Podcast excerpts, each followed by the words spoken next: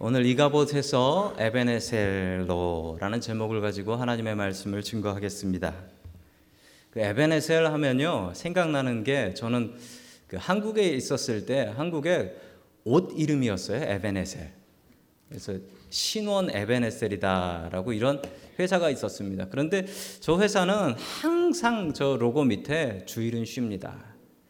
저걸 꼭 넣어놨어요. 그 TV에서 TV 커머셜 광고가 나올 때도 꼭 주일은 쉽니다. 그래서 아, 저 사장님이 교회 다니시나 보다 생각했었습니다.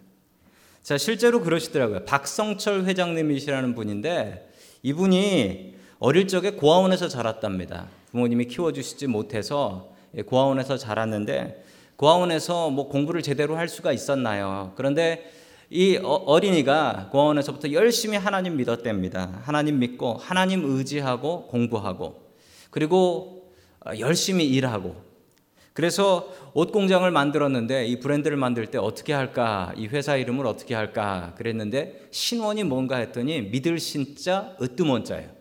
그러니까 믿음이 제일 먼저다. 그리고 에베네셀은 도움의 돌 하나님께서 도와주셨으니까 내가 이만큼 할 수 있었다라는 마음으로 이렇게 회사를 세우셨답니다. 1975년에 하나님 믿기 시작하면서 새벽 기도를 한 번도 빠지지 않으셨대요. 그래서 직원들이 다 안 됩니다. 어, 회장님 위에는 하나님이 계신다. 항상 그것을 명심하면서 어, 사는 회사라고 합니다. 여러분 말씀과 기도로 사십시오. 그러면 하나님께서 에베네셀 우리를 지키시고 도와주실 것입니다. 에베네셀의 하나님을 경험하는 저와 여러분들 될 수 있기를 주님의 이름으로 간절히 축원합니다. 아멘. 첫 번째 하나님께서 우리에게 주시는 말씀은 말씀 중심으로 살라라는 것입니다. 여러분 우리의 중심에 뭔가가 있습니다. 사람들마다 중심에. 여러분 삶의 중심에는 무엇이 있습니까? 한국 사람들의 중심에는 주로 아이들이 있답니다. 내 자식. 내 자식이 내 중심에 있어서 내가 일을 하는 것도 수고하는 것도 노력하는 것도 자식들한테 좋은 거 좀 해주려고 수고한다. 뭐 이렇게들 이야기합니다. 여러분의 마음 속에는 무엇이 들어 있습니까? 그 중심. 여러분 그 중심 따라서 움직이실 거예요. 그 중심에 따라서 여러분들이 요즘 시간 보내시는 것, 그리고 여러분이 요즘 돈 쓰시는 것, 아마 여러분의 중심에 있는 것에 가장 많은 시간과 돈을 투자하실 것입니다. 이스라엘이 블레셋과 전쟁을 하고 있었을 때의 일입니다. 전쟁을 하다가 이스라엘이 자꾸 밀리게 되자 이스라엘 사람들은 결정합니다. 하나님께서 오시면 이길 수 있다. 그래서 하나님의 말씀이 들어있는 상자죠. 영어로는 ark라고 하는 언약궤, 법궤를 가지고 와서 싸우면 우리가 이길 것이다. 라는 마음으로 언약궤를 전쟁터에 가지고 옵니다. 그런데 문제는 전쟁터에서 아예 이 언약궤를 블레셋 사람들한테 뺏겨버렸습니다. 전쟁은 지고 언약궤까지 뺏긴 아주 위기의 상황이었습니다. 자, 블레셋 사람들은 이 빼앗은 언약궤를 가지고 무엇을 했을까요? 자기네 신전인 다곤 신전에다가 갖다 놨습니다. 왜 갖다 놨을까요? 그 이유는 당시 사람들이 전쟁을 이렇게 생각했답니다. 전쟁은 우리 군대와 니네 군대가 싸우는 것이 아니라 전쟁은 우리의 신과 니네 신이 싸우는 것이다. 그래서 우리가 이기면 우리 신이 이긴 거다. 니들이 지면 너희 신이 진 거다. 그러면 이긴 사람이 어떻게 하냐면요. 진 사람의 진 군대의 신을 가져옵니다.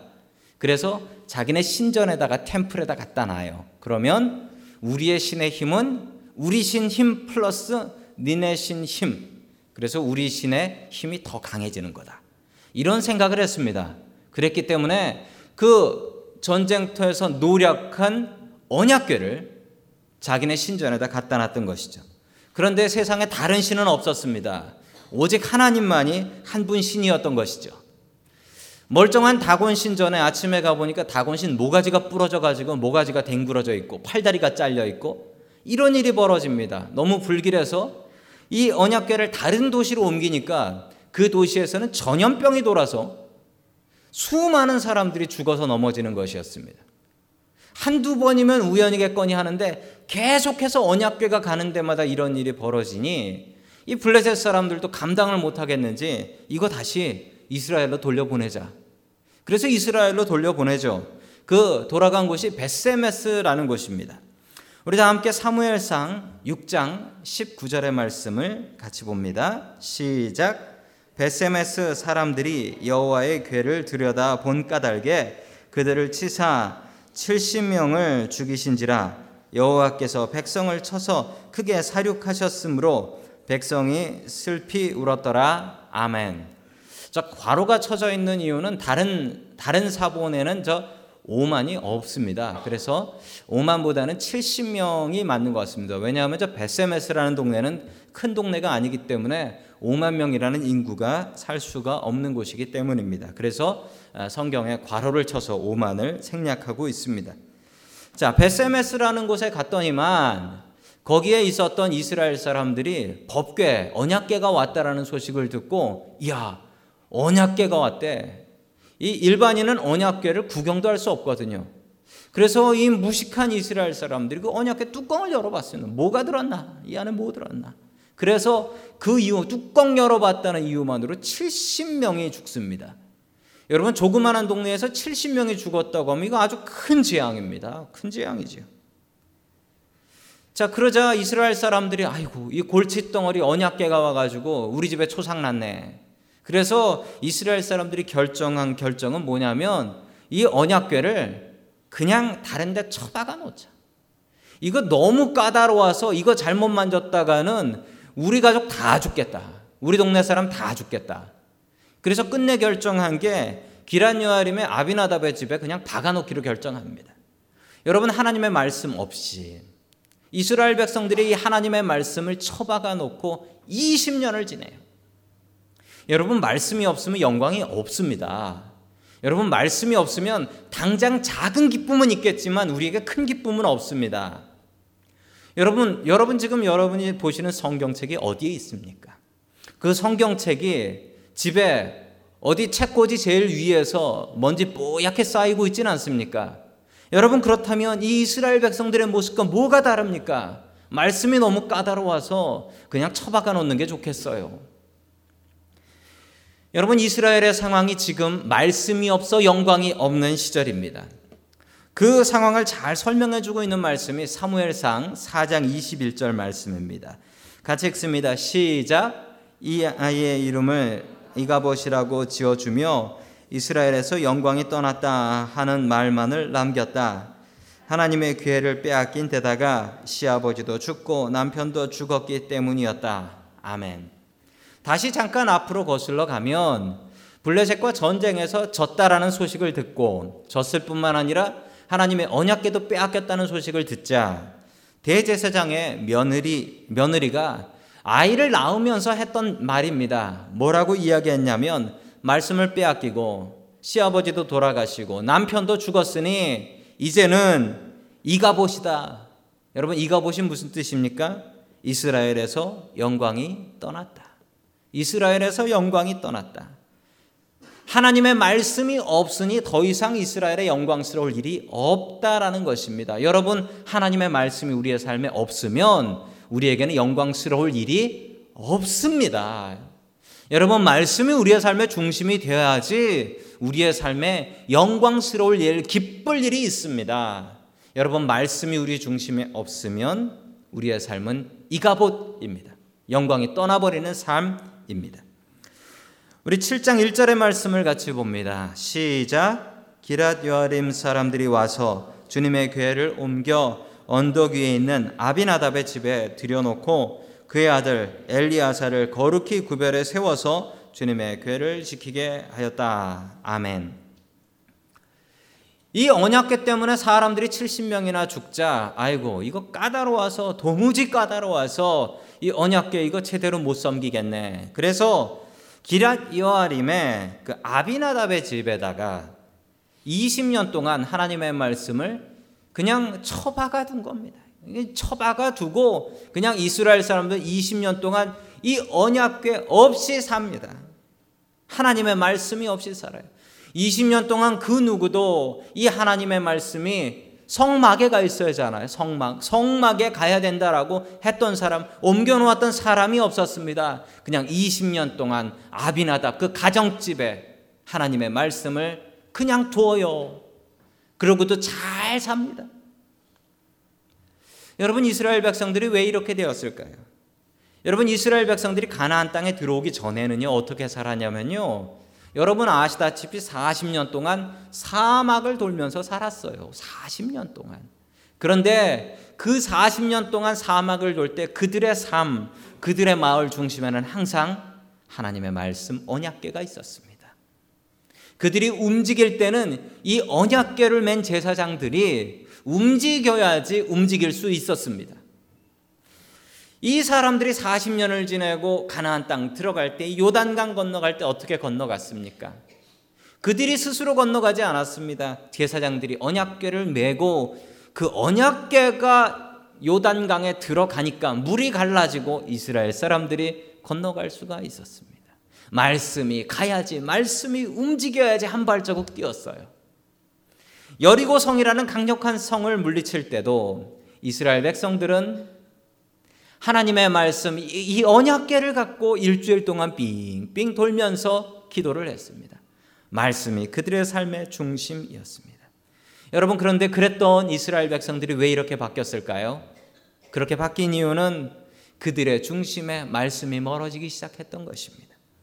가나안 땅에 들어가서 정복한다고 하면서 땅을 갈라 가졌습니다. 내 땅이 생기고 나니까 든든하고 내 땅이 생기고 나니까 그 땅에 할 일이 오죽 많습니까? 밭 갈아야죠. 씨 뿌려야죠. 비료 줘야죠. 벌레 잡아야죠. 잡초 뽑아야죠. 왜 이렇게 할 일이 많아요? 그러다 보니 하나님이 멀어지기 시작했어요. 여러분 미국에서 집을 사기 집을 사고 나면 남자들 고생 시작한다라는 얘기가 있습니다. 고장 나는 거 많지요. 고장 나는 거 있으면 그거 고쳐야죠. 그리고 아 풀베야잖아요. 풀베야 되고 할 일이 오죽 많습니까? 그러다 보면 교회 멀어진다. 그런 말이 있어요. 여러분 그 말이 맞는 이야기 같습니다. 여러분 이스라엘 백성들이 가나안 땅에 정착하면서 가나안 사람이 되어 가기 시작했어요. 가나안 땅에 들어와서 농사를 짓기 시작하면서 농사 지으려면 가나안 신을 섬겨야지. 농사의 신을 섬겨야지. 바로 그 신이 바알과 아세라였습니다. 우상 숭배할 수밖에 없었어요. 왜냐하면 이 동네 사람들은 다 이러고 사니까요. 이해해 주셔야 됩니다. 가나안 살면 가나안식으로 살아야 됩니다. 여러분 우리가 미국 와서 살면서 미국 왔으니까 우리 미국식으로 살아야 됩니다. 미국식으로 믿어야 됩니다라고 우리가 이야기하고 있지는 않는가 모르겠습니다. 여러분 처음 마음을 잊지 마세요. 여러분 미국 오셨을 때 제일 처음에 미국 오셨을 때 어떤 마음으로 오셨습니까? 든든하셨습니까? 야 나는 미국에 아는 사람 많고 친척들도 많고 든든하다 이 마음으로 오셨습니까? 아니면 미국 처음 오시면서 야 내가 이 말도 안 통하는 이 나라에서 어떻게 사나? 여러분 지금 드리는 여러분의 기도가 더 간절합니까? 아니면 미국 처음 오셨을 때 교회 처음 나와서 성전에서 기도했을 때 그 기도가 더 간절했습니까? 여러분 왜 사람의 마음이 이렇게 바뀌죠? 여러분 우리에게 다른 든든한 것이 생겼기 때문입니다. 여러분 우리의 중심에 말씀이 없으면 우리의 인생은 이가봇입니다. 영광이 없습니다. 기쁠 일 없습니다. 영원히 기쁠 일 우리의 삶에 없습니다. 말씀 떠나면 그렇습니다. 여러분 중심에는 말씀이 있습니까? 2008년 9월에 미국 역사상 세 번째로 가장 강력한 허리케인이라는 아이크가 텍사스 지역을 텍사스 해안가를 아, 지나갔습니다. 워낙 센 바람이었기 때문에 그리고 해안가에 있었던 집들은 이 파도가 너무 바닷물이 몰려와 가지고 그 주변에 있었던 집들이 다 그냥 침수돼서 무너져 버렸다라고 합니다. 방송국 취재팀이 이 텍사스 해안가를 갔는데 해안가에서 말도 안 되는 것을 봤어요. 말도 안 되는 것을. 여러분 이 사진입니다. 휠리처 상을 수상했던 상인데 여러분 보시면 집이 다 무너져서 이게 무너진 정도가 아니라 아무것도 안 남았어요. 그냥 다 폭삭 무너졌어요. 근데 저거 저 집은 뭡니까 도대체? 저 집이 저렇게 남아 있는 거예요. 이 방송국 기자가 너무 기가 막혀서 저 집 가서 저 집 주인을 인터뷰했습니다. 아니 남의 집은 다 무너졌는데 왜 당신 집은 안 무너졌습니까? 라고 물어봤더니 이 주인이 애덤스라는 분인데 이 주인이 이렇게 얘기를 했어요. 잘 모르겠습니다. 이 집을 지을 때 나는 새로 강화된 building code가 있는데 나는 그 building code대로 지었을 뿐인데 아마 다른 집은 building code대로 안 지었나 보네요. 이게 그 사람의 답이었어요. 여러분 동일하게 우리의 삶에도 우리의 인생에 남의 집 다 무너져도 무너지지 않는 비결이 뭘까요? 그 비결은 우리의 인생 짓는 빌딩 코드대로 짓는 것입니다. 그 코드는 하나님의 말씀입니다. 하나님의 말씀이 중심에 있으면 남의 집 다 무너져도 우리 집 안 무너집니다. 고통을 피해갈 수는 없습니다. 그렇지만 그 고통이 와도 무너지지 않는 비결은 말씀대로 사는 것이었습니다. 여러분, 우리의 삶의 중심에 말씀이 없으면 우리의 인생은 무엇입니까? 이가봇입니다. 영광이 없습니다. 하나님 말씀대로 살아서 영광의 자리에 설 수 있는 저와 여러분 될 수 있기를 주님의 이름으로 간절히 축원합니다. 아멘. 두 번째 하나님께서 우리에게 주시는 말씀은 모여서 기도하라라는 말씀이에요. 모여서 기도하라. 여러분 기도는 모여서 하는 게 맞습니다. 영어로 시너지 혹은 시너지 이펙트라는 게 있죠. 시너지라는 말은 1 더하기 1은 2 혹은 2 이상 3, 4 뭐 이 정도 되는 것을 시너지 이펙트라고 합니다. 혼자 하면 할 수 없는데 무거운 짐을 혼자는 들 수 없는데 둘이 하니까 셋이 하니까 넉넉히 들 수 있더라는 거예요. 기도가 그렇습니다. 기도는 모여서 하면 더 능력이 있어요. 기도는 모여서 하면 더 힘이 있습니다. 자, 우리 다 함께 사무엘상 7장 5절의 말씀 같이 보겠습니다. 시작. 그때 사무엘이 이스라엘 사람들을 모두 미스바로 모이게 하였다. 그들이 죄를 용서하여 달라고 주님께 기도를 드리려는 것이었다. 아멘. 미스바로 모여서 기도했습니다. 여러분, 미스바라는 것이 동네 이름이었습니다. 제가 어릴 적에 저희 동네에 그 미스바 구국 기도회 뭐 이런 거 많이 붙었습니다. 그래서 여의도 광장에 모여서 나라를 위해서 기도하자. 그래서 기도학원 했었습니다. 그래서 제가 초등학교 때 이 포스터를 보니까 미스바 기도회라고 했는데 미스바가 도대체 뭔가 몰라가지고 저게 미스박인가라고 생각한 적도 있었습니다. 그때 나라 대통령은 미스터 박이었는데 왜 미스박을 위해서 기도할까 고민했던 기억도 납니다. 사무엘을 이스라엘 사람 사무엘은 이스라엘 사람들을 미스바라는 곳으로 모았고 그곳에서 기도하기 시작했습니다. 여러분 이렇게 모여서 하는 기도는 큰 힘이 있습니다. 큰 능력이 있습니다. 우리가 혼자 골방에서 기도하는 것도 힘이 있습니다. 그렇지만 같이 모여서 하는 기도는 더 힘이 있습니다. 가족들이 모여서 기도하는 기도가 더 힘이 있고요. 다락방이 모여서 하는 기도가 더 힘이 있고요. 그리고 교회가 모여서 하는 기도가 더 힘이 있습니다. 여러분 우리가 이 성전을 우리가 이 교회를 우리 교회를 미스바로 만들어야 됩니다. 미스바 광장으로 만들어서 이곳에 모여서 기도해야 합니다. 모여서 하는 기도는 더 힘과 능력이 있기 때문입니다. 지금 소치에서 동계 올림픽이 있습니다. 동계 올림픽 중에 아주 인기 있는 종목이 아이스 하키입니다. 아이스 하키. 아이스 하키 정말 잘하는 나라가 한 세 나라 정도 있습니다. 러시아 잘하고 미국 잘하고 근데 캐나다가 참 잘해요. 왜냐하면 캐나다는 추운 동네이기 때문에 그렇죠. 아홉 살된 캐나다 소년의 이야기입니다. Guideposts라는 잡지에 실렸던 실화인데 아이스하키를 너무 하고 싶은 어, 꼬마입니다.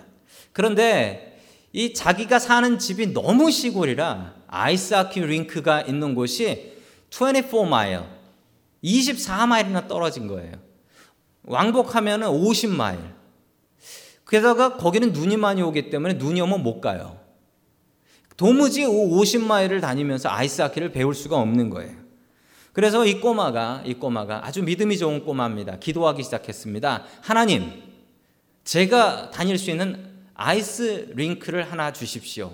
그런데 그 화면에 나오는 영어를 잘 보시면 나오는데 뭐라고 나오냐면 my own ice rink예요. 내 전용 아이스 링크를 하나 주세요. 라고 기도를 시작했습니다. 부모님께서 보시면서 야, 네 믿음이 크도다. 기뻐하셨대. 그런데 얘가 11월부터 기도를 해 가지고 두 달을 그냥 계속 밤마다 이 기도를 주여 저의 전용 아이스 링크를 주시옵소서 그러면서 밤마다 기도를 하고 있는 거예요. 부모님이 그때부터 걱정이 되더랍니다. 제가 저 기도가 응답 안 된다는 사실을 알면 어떻게 하지? 그래서 그때부터는 부모님이 합세해가지고 가정 예배 때마다 주여 이 꼬마에게 아이스링크를 주시옵소서 기도를 했는데 아니 날은 1월인데 너무 따뜻한 거예요. 왔던 눈이 다 녹아서 질퍽질퍽하게 됐습니다. 어떻게 하면 좋은가 걱정하고 있었는데 어느 날 아침에 일어나니까 애가 밖에서 소리를 지르는 거예요. 엄마 이리 나와봐요. 엄마 나가 보니까 밤 사이에 얼마나 추웠는지 그 녹 았던 눈이 꽝꽝 얼었는데 자기 집 그 가든 정원이 정원 펜스가 있잖아요. 그냥 그 동그란 펜스채로 통, 통째로 다 얼어버렸더래요. 거기서 애가 아이스하키를 하고 있더랍니다. 애가 너무 기뻐하면서 하나님께서 이 기도 응답해 주셨어요. 이분이 이렇게 글을 써가지고 가이드 포스트에 글을 내면서 마지막에 이렇게 썼습니다. 우연이라고 생각할 수도 있겠지만 28년 동안 똑같은 집에 살면서 이런 일은 처음이었습니다. 라고 간증을 했어요. 여러분, 이게 기도의 힘입니다. 모여서 하는 기도는 혼자 하는 기도보다 훨씬 더 큰 힘이 있습니다. 여러분, 새벽에 나오셔서 기도하셔야 됩니다. 금요일 날 나오셔서 기도하셔야 됩니다. 주일 날 일찍 나오셔서 조용히 주님 앞에 기도하셔야 됩니다. 여러분 이렇게 기도하는 이스라엘 백성들의 소식이 블레셋에 들렸습니다. 블레셋 사람들이 듣고 어 이스라엘 사람들이 모여서 뭔가 한다라는 이야기였습니다. 가만히 둘 수 없어. 가서 짓밟아야 돼. 블레셋 군대가 몰려오기 시작했습니다. 모여서 금식하고 기도하고 있었습니다. 무기도 없었습니다. 싸울 힘도 없었습니다. 죽기 싫으면 도망가야죠. 그런데 이스라엘 사람들이 어떻게 하는지 아십니까? 우리 8절 말씀 같이 보겠습니다. 시작. 그들이 사무엘에게 가서 주 우리의 하나님이 우리를 블레셋 사람의 손에서 건져내 주시도록 쉬지 말고 기도하여 주시기 바랍니다 하고 간청하였다. 아멘. 여러분 이스라엘 사람들이 미스바에서 기도하더니 은혜 받고 변했습니다. 어떻게 변했냐면 도망가고 원망하는 것이 아니라 사무엘에게 가서 기도해 주십시오. 우리도 기도할 테니 기도해 주십시오. 그러면 이길 수 있습니다. 아니, 무슨 수로 이기겠다는 거예요? 무슨 수로 이기겠다는 거예요? 여러분, 이스라엘 사람들이 미스바에서 기도하고 금식하고 은혜를 체험하고 나니까 이까지 시험, 기도하면 이길 수 있다라는 확신이 들었던 겁니다. 여러분, 우리가 이 미스바를 경험해야 돼요. 미스바의 기도를 경험해야 됩니다. 이걸 경험하고 나면 우리에게 닥쳐오는 믿음의 시험들이 있을 때 그 시험 앞에서 무릎 꿇지 않고 도망가지 않고 기도해 주십시오. 기도해 주시면 이길 수 있습니다. 라고 이야기할 수 있는 것입니다. 여러분, 기도하면 이길 수 있습니다. 이스라엘 백성들이 이것을 알았습니다. 나 혼자 하는 기도보다 다른 사람과 같이 기도하고 가족들과 같이 기도하고 교회에 나와 기도하고 목회자에게 기도해 주십시오라고 기도 제목 요청하고 이런 일들이 우리의 기도를 더욱더 강력하게 만들어 줄 수 있다라는 것입니다. 여러분 죽음의 순간에 도망하지 않고 기도를 부탁했던 이스라엘 백성들처럼 미스바의 기도를 체험할 수 있는 저와 여러분들이 될 수 있기를 주님의 이름으로 간절히 축원합니다. 아멘. 마지막 세 번째로 하나님께서 우리에게 주시는 말씀은 에베네셀을 경험하라라는 말씀입니다. 에베네셀을 경험하라. 블레셋과 전쟁은 여러모로 불리한 점이 아주 많이 있었습니다. 첫 번째 불리한 점은 이스라엘이 금식했다는 것이죠. 여러분 며칠 굶으면 싸울 힘이 어디 나겠습니까? 힘 안 나죠. 자, 두 번째는 모여 있었다라는 것입니다.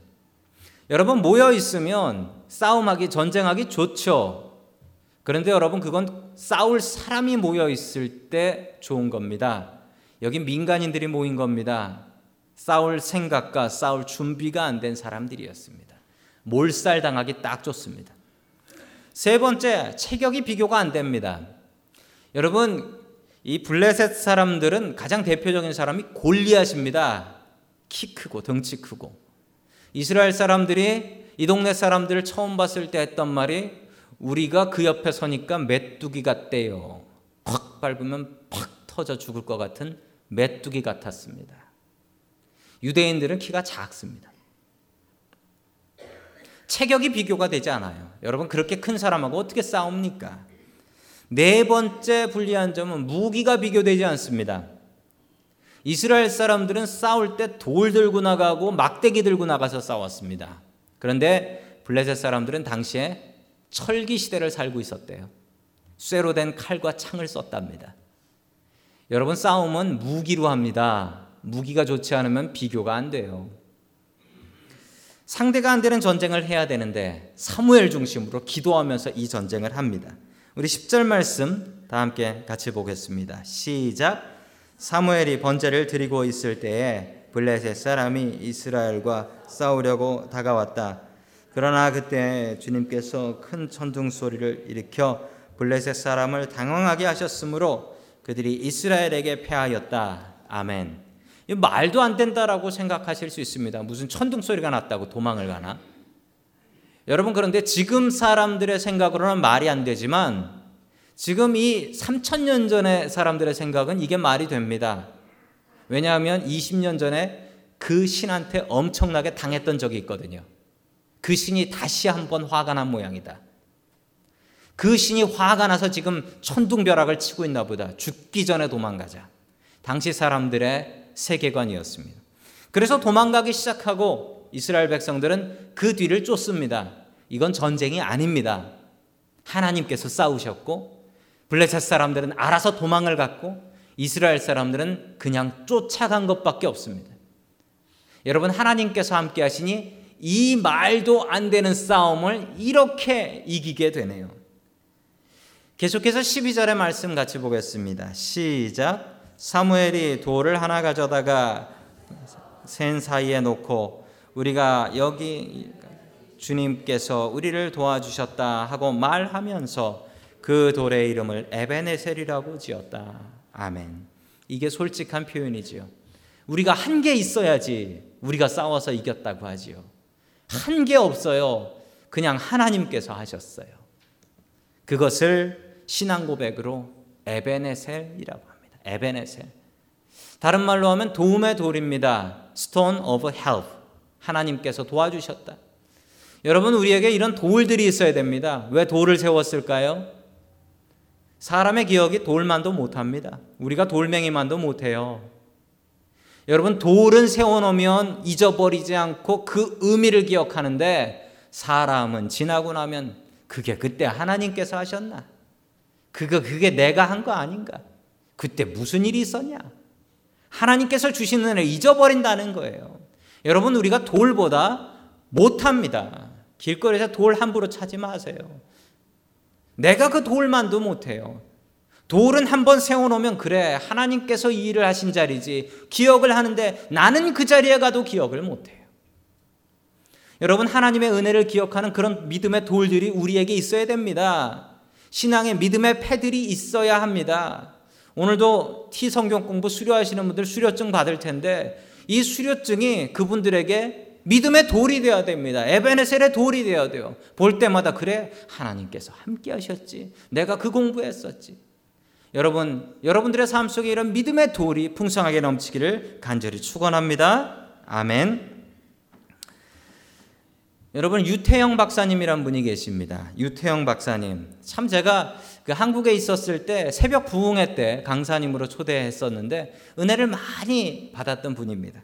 이분이 하셨던 말씀 중에 기억나는 게 실패한 사람은 들어서 쓰시지만 포기한 사람은 하나님도 들었을 수 없습니다 라고 하셨어요. 참 맞는 이야기입니다. 실패한 사람은 다시 세워주지만 포기한 사람은 어떻게 할 수가 없는 거예요. 이분의 인생이 그렇습니다. 1936년생이신데 전라북도 임실 산골에 머슴의 다섯 번째 아들로 태어났대. 아무리 열심히 살아봐야 아버지 따라 머슴 될 수밖에 없는 인생이었는데 이가복 같은 인생이죠. 내가 무슨 영광이 있겠나? 잘해봐야 머슴인데. 영광도 없이 살 인생인데 교회 나가서 하나님 만나고 예수님 믿고 나서 자신의 인생에 소망이 생기더랍니다. 그래서 초등학교 5학년 때 교회 나가서 지금까지도 새벽 기도를 쉬지 않았대. 내가 공부를 해야지 성공할 수 있다라는 생각에 서울로 올라와서 신문 배달하고 구두 닦기 했답니다. 그러면서 밤에 야간에 고등학교 다녀서 고등학교 마치고 밤에 고등학교 갔다 오는데 너무 배가 고파서 먹을 것 좀 없나 이렇게 보다 보니까 누구네 집 쓰레기통에 밥 한 덩어리가 있더래요. 먹다 버린 밥 한 덩어리. 그걸 꺼내가지고 주워서 먹으면서 울었을까요? 아니요. 하나님께 감사했답니다. 하나님, 제 눈이 열려 밥을 보게 해주시니 감사합니다.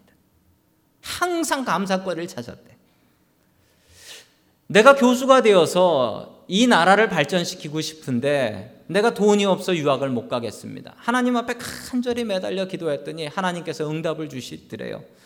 덴마크 국왕한테 편지를 써라. 그래서 이분이 덴마크 국왕한테 편지를 썼답니다. 저는 한국에 있는 가난한 학생입니다. 제가 유학을 가고 싶은데 돈이 없어 못 가니까 저를 좀 장학생으로 뽑아주시면 안 되겠습니까? 그러고 열심히 기도했대요. 석 달 뒤에 덴마크 국왕한테 답장 왔습니다. 장학금 다 줄 테니 덴마크로 오시오. 그래서 덴마크에서 공부하고 이스라엘 가서 공부하고 건국대학교 교수 되셨습니다. 이분이 꿈을 진 거예요. 그리고 이분이 이렇게 말씀합니다. 내 인생은 이가봇 같았습니다. 그런데 하나님께서 저를 에베네셀로 바꿔 주셨습니다. 여러분 하나님의 말씀 없으면 기도가 없으면 우리의 인생은 보나마나 이가봇입니다. 그런데 우리가 말씀 중심으로 살고 매일매일 하나님 말씀 보고 성경 일독하려고 애쓰고 힘쓰고 그 말씀대로 살아가려고 노력하면 하나님께서 우리의 인생을 바꿔 주십니다. 어떻게? 에베네셀의 인생으로 바꿔 주십니다. 언젠가 나도 다른 이들 앞에 하나님 앞에 간증할 수 있는 기회 주십니다. 하나님께서 이가복 같은 인생 에베네셀로 바꿔 주셨다. 여러분 하나님 의지함으로 이가봇 인생이 에베네셀로 바뀔 수 있기를 주님의 이름으로 간절히 축원합니다.